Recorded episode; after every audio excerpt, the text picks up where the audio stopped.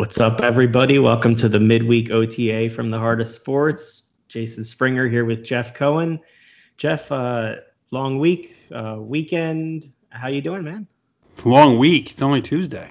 I know. just it, it, I'll give you this. It does seem like a long week. It's it, so much has happened in the course of what four days since we did our last show that's why we have to do this talk. And yes, we're calling it the midweek OTA right now. If somebody vetoes the name, we'll go with something else. But for now, we're sticking with it.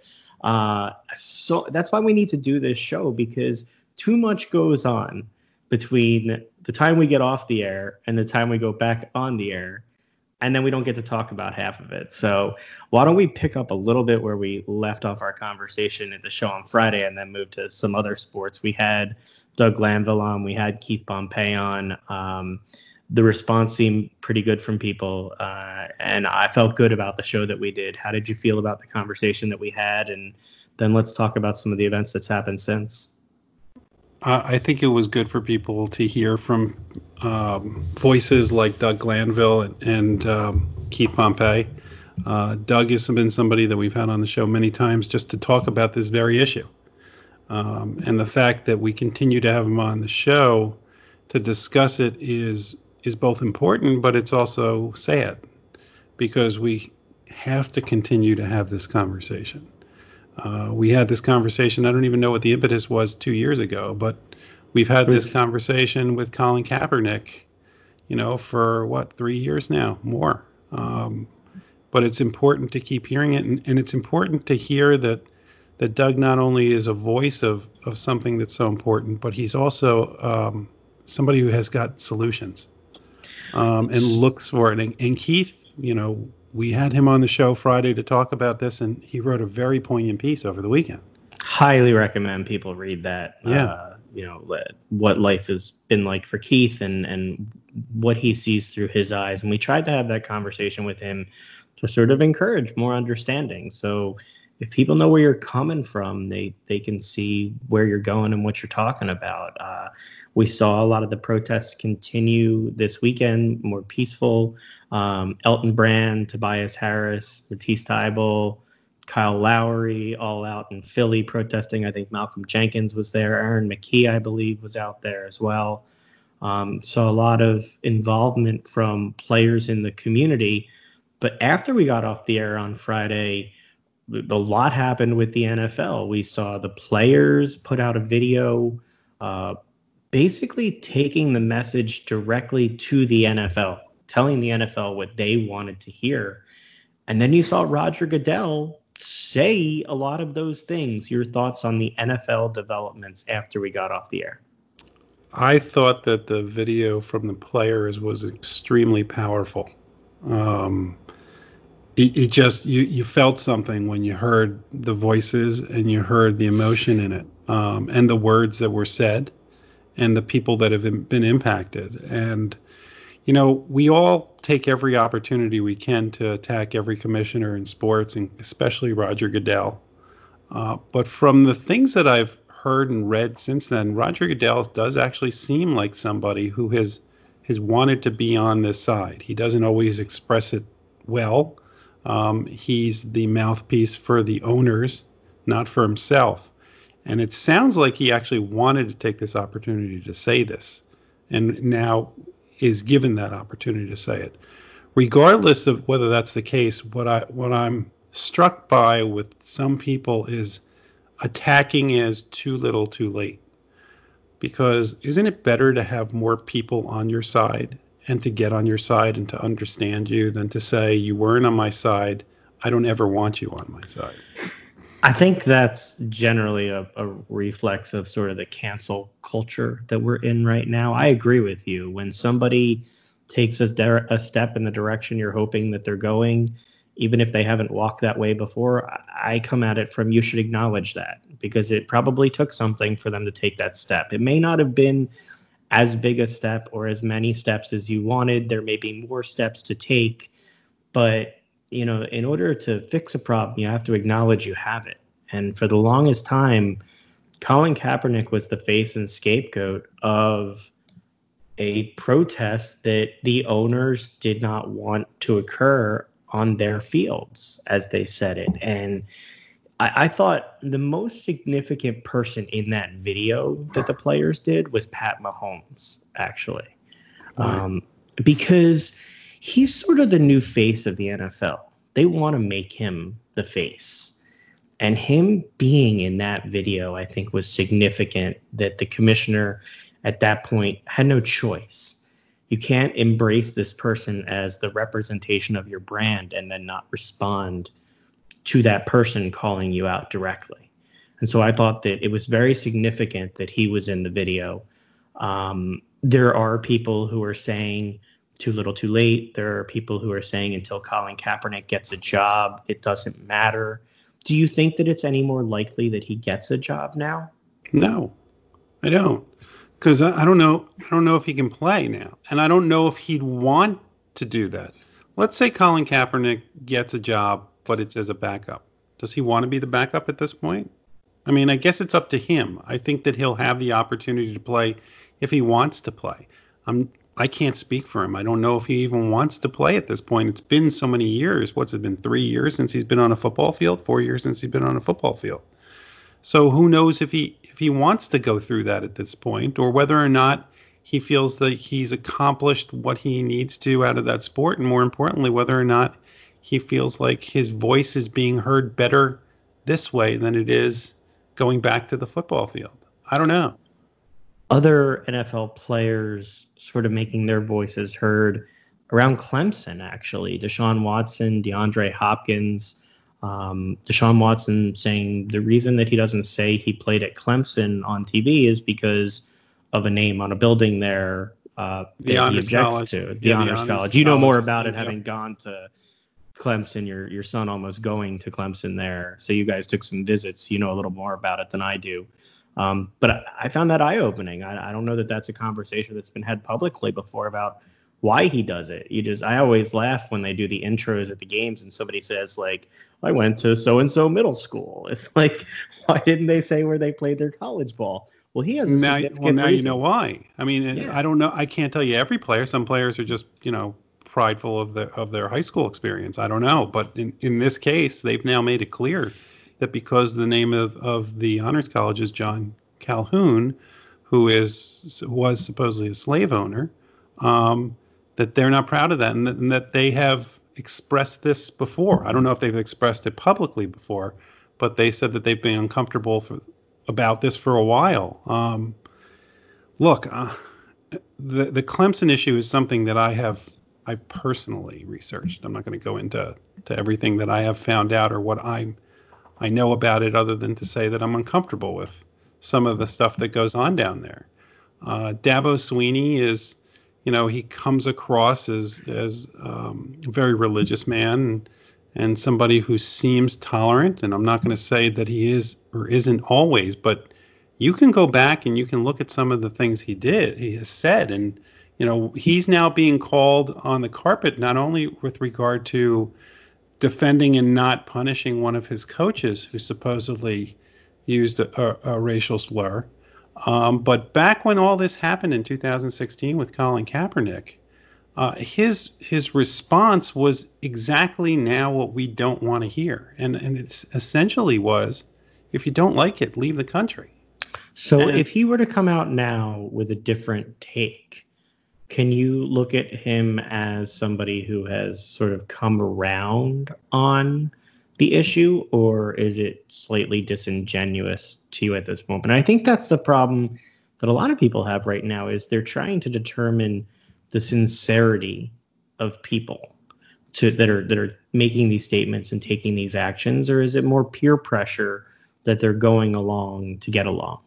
I don't know. I don't know if you can tell with people. I think you know. To me, the most interesting from from a sociology or psychology perspective has been watching uh, the Saints situation, the whole locker room situation, and what I think may be an evolution of Drew Brees. Um, by all accounts, Drew Brees is respectful of his teammates, never had an issue. Um, has has a position on the flag that was tone deaf. His his Malcolm Jenkins in particular, and some of his other teammates expressed their their anger at the things he said and how hurtful it was to them. And then Drew Brees not only apologized but backed it up uh, to the point that he backed it up to the president of the United States.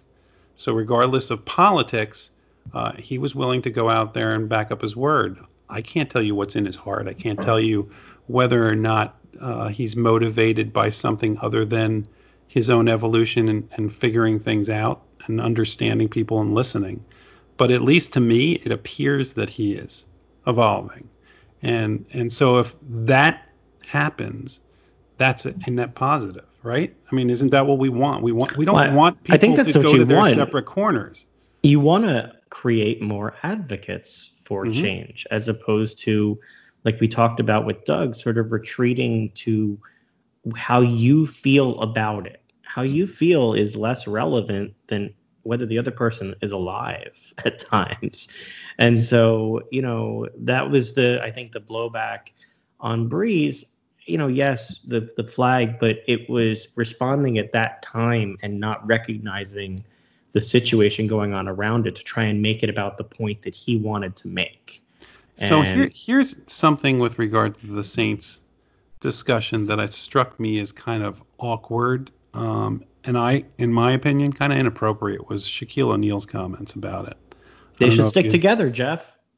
Yeah, but I'm okay with that part. What I'm not okay, what I what I don't understand is how he could be so tone deaf to say that had had he stuck together, had it not been the media that tore them apart. By the way, Shaq is part of the media now, and he's sitting there saying that the media is responsible, and if they hadn't let the media do this to them, by the way, they're It- adults. It wasn't if- the media; it was Drew Brees' teammates and no, Drew no, no, Brees' no, but contemporaries. No, but but Shaq said it was the media with regard to the Lakers, and that if it hadn't been for if he they didn't let the media do what they supposedly did, whatever magic potion they had, is that they would have won five more championships.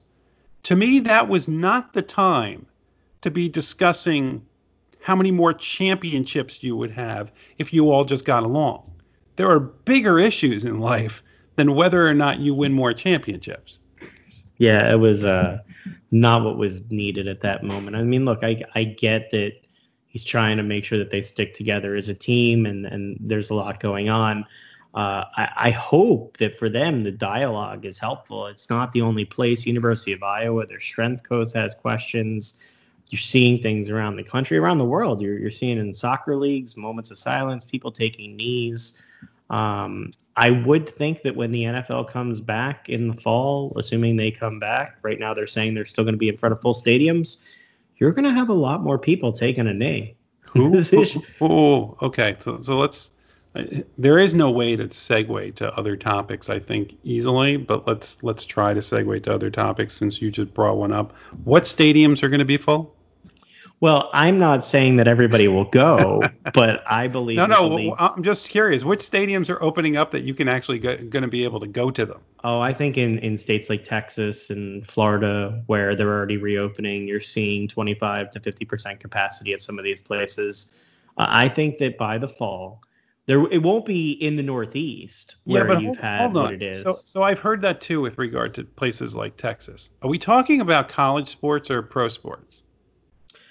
I think both. Uh, frankly, I think that it depends what the numbers do. It Have you been to a college football game? I know 100,000 people there. I get it. Do, do you did you ever? There's no seats. There is no separation. There, there you have a tiny little spot on a bench, and I then there's didn't- so so even if you take out half the people, there's no social distancing. Now you just have time to exhale. You didn't say, Am I making the best public health decision? You said, Where will people go to games? And I happen to believe that in a lot of places where states are allowing them to open, the chase for revenues will be, quote, balanced with public health concerns. And that balance is you won't be able to watch games next year if we go out of business. So we're going to sell you tickets. How many And plus, by the up? way, by the way, by offering the tickets, they don't Yeah. have to refund you if you don't go. Yeah. By playing the games Hmm, and saying, that- jaded now? but I, tell me I'm wrong though. by the way, by the way, how many fingers am I holding up? Six. Okay. this That's like how drunk, many- a drunk test or something? No, that's how many Alabama football players have already tested positive by them rushing them back soon. Really? It was five as the other day when I put it in. Oh, it was? I Six thought it was six. Okay, may maybe up to it's five or six. six.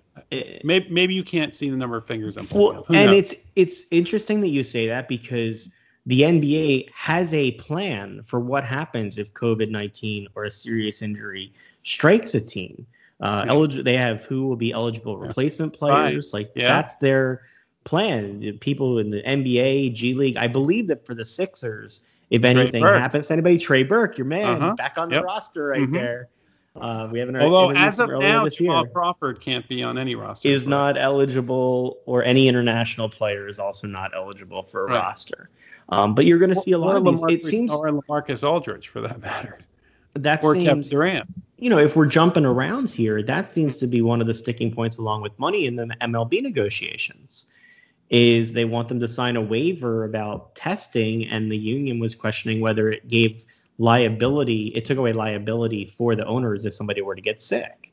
Now, look, nobody wants to hear people Yeah, argue do about you- this stuff. Wait, wait, wait. Do you really do you really think that's what the major league players are worried about? No, it's about their percentage of the money. That's what they Correct. care about. That's it. They would That's- sign that's- anything else if they got the money they wanted to. Exactly. So, are we going to a a place where the commissioner imposes like a 48 game season, the union files a grievance, and we play baseball with them in court?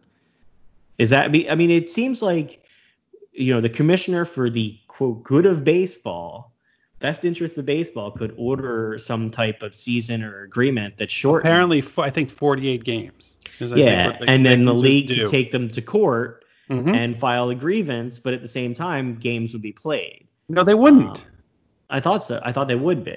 Uh, you have to assume the players show up. Oh, so you think they wouldn't go? Yeah. If if the if the owners say that's it, we're implementing a 48 game season. What makes you think that the players are going to show up? Because guess what? They're going to they're not only going to argue money, they're going to say that s- safety is a reason. They're going to come up with 15 different reasons why they're not going to show up for game. Are you still on a there's going to be no baseball kick? Yes. I- Okay. I, be- I believe that they have a, a history of both sides shooting themselves in the foot and that they're continuing to show that that's what they're going to do. Their their proposals, first of all, the fact that their proposals are public in the way that they've made them public is is a horrible way to negotiate. Because what neither side appear the leadership of both sides appears not to understand that nobody cares who the winner or loser is, right? Nobody cares about the billionaires and the multimillionaires and who's right and who's wrong. All they want to know is whether or not they're going to get to watch baseball. So putting out public proposals only incites the other side. It doesn't get them anything. Yet they put out these ridiculous proposals that they know the other side isn't going to agree to. How have the other leagues avoided this debacle? Is it just the distrust between union leadership and ownership in this particular league? You don't see this in the NFL. You don't see this in the NBA. You don't Well- see this in well, the hold on. NHL. The NFL, you don't see it because there's still time. Okay, so we, we still need to find out what's going to happen in the NFL. The hope is that somehow this all magically goes away by September. So we don't know yet. Right. The other three sports are in the middle of it. Two sports had to be shut down, and another sport never got to start up. Because they got the spring training, and that's it. So they're forced to deal with it. Of those three sports, MLB versus MLBPA has always been the war. They have there has never been peace between those two sides. The NBA has has found a way to to make sure that both sides get heard and they find a common ground. Whether they're both happy with it is a different story. But as as when I negotiate, I'll, I'll often say uh, the best settlement is when both sides walk away feeling Unhappy. given something up Yes. and so I think that's the way it is, and the same thing is with the NHL. So yeah, this is the MLB, and they're going to shoot themselves in the foot. And, you know, they're going to have a draft tomorrow night that now nobody's going to watch because they've created this feeling that there's impending nothingness coming from that league. So who's, Can who's I- tuning in besides you and I to watch the MLB draft tomorrow night? Can we talk about somebody else who missed the boat? Go the ahead. Knicks, the Knicks in Madison Square Garden have now issued a statement about George Floyd's killing weeks after it, after Dolan said that it's not their place to put a statement out. Can Yeah. the Knicks screw things up anymore just by being the Knicks? It's not the Knicks. It's one person. It's James Dolan. Yes. Yeah. Hmm. Yes. And, All right. Well, let's. and and I just talked about how you it's it's nice to see the evolution, and it should never be too late for people to change and understand. I don't believe for once, and and I can't read the motives of most people. There there there is nothing in me that says James Dolan is doing anything for the good of anything or comes around to anything by understanding or having empathy. So you know that I've been a public relations guy and a communications Mm-hmm. guy, and I'm I'm now looking at this statement for the first time. Yeah. There is no way James Dolan wrote this statement. this is just, every one of us has a role to play in creating a more just and equal society where there is no racism, bigotry, violence, or hate. We stand with all who act for positive change. That's that a it? statement. That's, That's a it. statement. That's a statement. Well, at least somebody outdid Tiger Woods today for critique of their statement on the matter.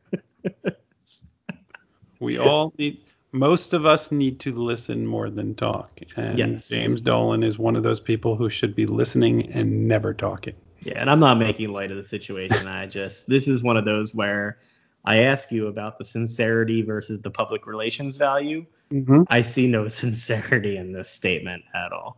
Just not there. Uh, I did want to ask, well, stick in New York for a second. You care that, that Josh Harris wants to uh, own the Sixers, the Devils, and now the Mets? I wish I could top the meme that you sent me when we were, when we were texting about this because the meme of Mr. Met shaking his head, the only one that I could come back with that would have been better, I didn't want to send you because you have two young children, which was Mr. Met flipping the bird. It, you know, owners, you don't often see owners who who own teams in competing markets. You'll so often see team, the latest is you'll have somebody that owns American sports teams and then owns European sports teams. But you don't often I don't know when's the last time you ever saw an owner that was in the New York market and the Philly market at the same time. he wants So- to make it a regional network. Well, I don't I, I don't understand how that works because the idea of having a network would be to watch and to cross pollinate. Is There it is no way that Sixers fans are watching Mets games. and I don't want to pay. game. I don't want to pay to support the Devils or the Mets. So, and Is does that does that mean that they would no longer be on NBC Sports? I don't know. That's that was Because- I am not paying as much as a season ticket holder for the Sixers. I am not going to pay for a network that two thirds of it is Devils and Mets games, right. Like, i- I'm I missing the that. boat here? Am I? No. Unless What- they're going to do an a la carte and I can pay a third. I'm not doing that. You you are not forcing me to get a sports channel that's the equivalent of uh, CSY or whatever they call it up in New York. Are you still uh, head over heels for the Korean base- baseball organization? Well, I'm not head over heels, but I watched it this morning. Of course you did. Yes. In Well, your My New Dinos were on, and they won again. And Aaron Altherr, I think, is leading the team in RBIs. So, is there any thought other is there any other sport that you're watching as they come back? Golf is starting to come back a little bit. I caught a little bit of the NASCAR racing. I know you didn't bother to catch that. No, Um, and I'm eh, not. I'm not watching Fight Island, uh, the UFC. you're, not, you're not watching Abu Fight Dhabi, Island Yeah, with Ultimate Fighting Championship. That you're not doing that. in Abu I'll- Dhabi. Look, I've been watching my wrestling, so I, I've been okay. But when you talk about the crowds, It's like not a sport. I understand. They're athletes, though. They're just acting while they do it. I, I that's where I say to you though, like that's going to be the leading edge. They already have other wrestlers that are serving as an audience now because they're under the regulations of how many people are there. They record in Florida, and so they're Yeah. allowed a certain amount of people in the building. And mm-hmm. as those regulations get expanded, the guy who runs it last night said, "Wait soon, we'll have fans back."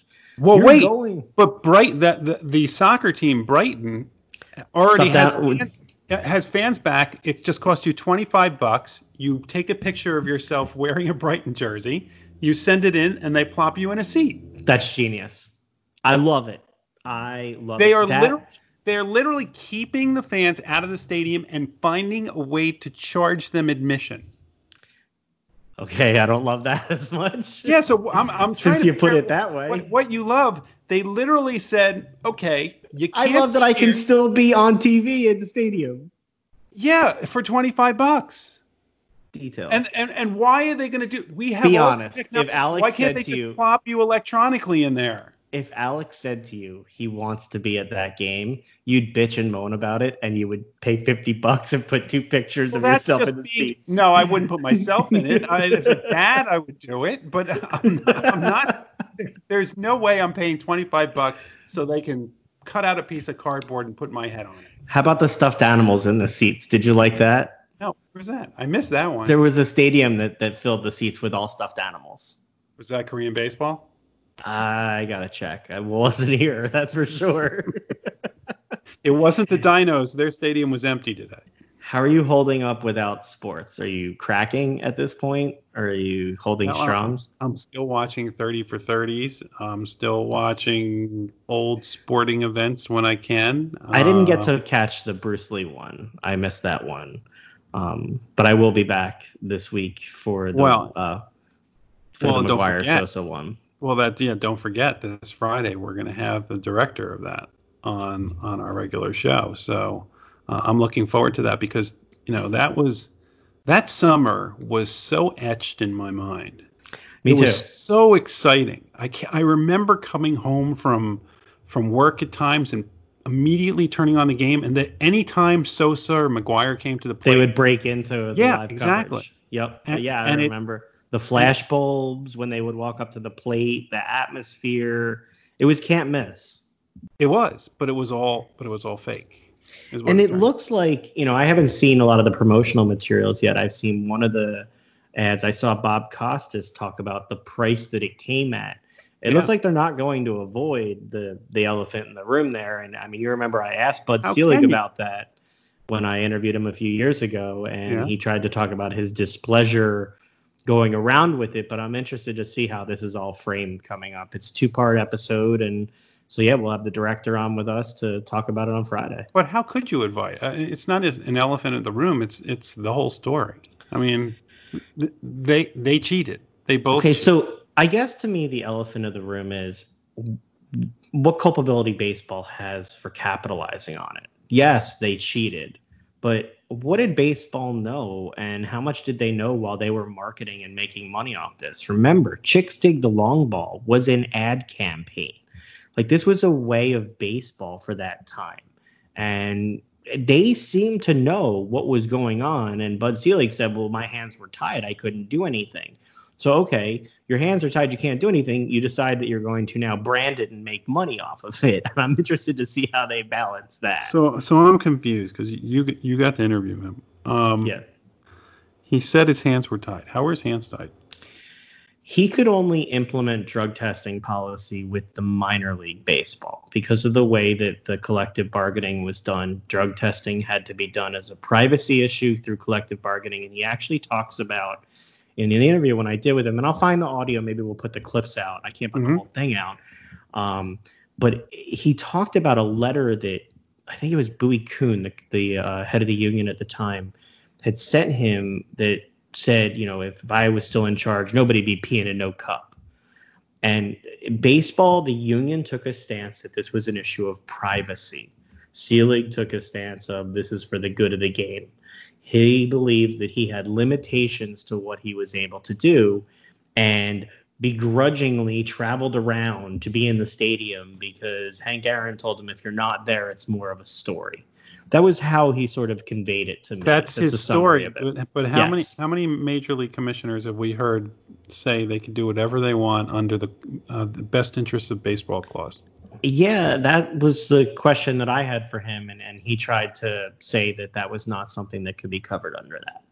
I mean, I specifically asked him about it when I when I sat down for the one on one with him because, again, I came of age watching baseball. Like those were my teen years going into college. I was sitting there every night watching every single one of those games Mm-hmm. and watching that chase. So I remember that. So I'm very interested to see how they frame it and talk about it and, and how much balance they have to where baseball jumped on this bandwagon as opposed to just recognizing they couldn't do anything and letting it happen, they then went and capitalized it, not just on the coverage they did, but then on marketing it separately afterwards. So, you know, I know it's hindsight. Uh, I think we're all kind of complicit in it. Because if you go back and look, all you have to do is take a look at Sammy Sosa and Mark McGwire when they came in the league, and then Sammy Sosa and Mark McGwire when they had those home that, that home run year. They are so massively bigger physique wise than they were. The funny thing is, there was is, no way that you could have done that in in a, in a natural way. Did you think about it at the time? No, no, exactly. Same thing. Like, same thing with Barry Bonds. I saw. like, I lived back- in Pittsburgh and saw Barry Bonds play, and he was a he was a stick figure. Looking back, you see the body changes these guys went through in their careers, and it's like, yeah, of course. How did we not know? But at the time, you know, maybe people talked about it, but it wasn't the main conversation of what was going on. Even though he had Andro in his locker, like it wasn't like this stuff was hidden. Mm-hmm. So I'm just curious to see how they have it, and I'm looking forward to talking to the director on Friday. Any final thoughts before we let people go and catch them on the air Friday at 4 p.m., Jeff? Uh, I wish I could tell you who's on KBO tomorrow morning, but you'll have to just turn on ESPN, and it could be a surprise for you. Well, we'll we'll start the Jeff Cohen KBO report. Maybe we'll put that out in between. You can put stats out like you do on the High Hopes Bills I account. do. You do. You do. That's right. You do put Aaron Altherr's KBO stats out. That's right. By the way, if you want to follow us, you can listen to us on the air. You can catch up on on Facebook, on Twitter at the Heart of Sport. Uh, we are podcasted just about everywhere at this point. You can find us on iTunes, SoundCloud, iHeartRadio, TuneIn Radio. Uh, Jeff, what did I get? Spotify, Google Play, you name it, we're there. So you can catch Jeff's smiling face on video for these, and you can catch his dulcet voice on all of those. All right. See you Friday. Everybody have a good one. We'll talk to you Friday.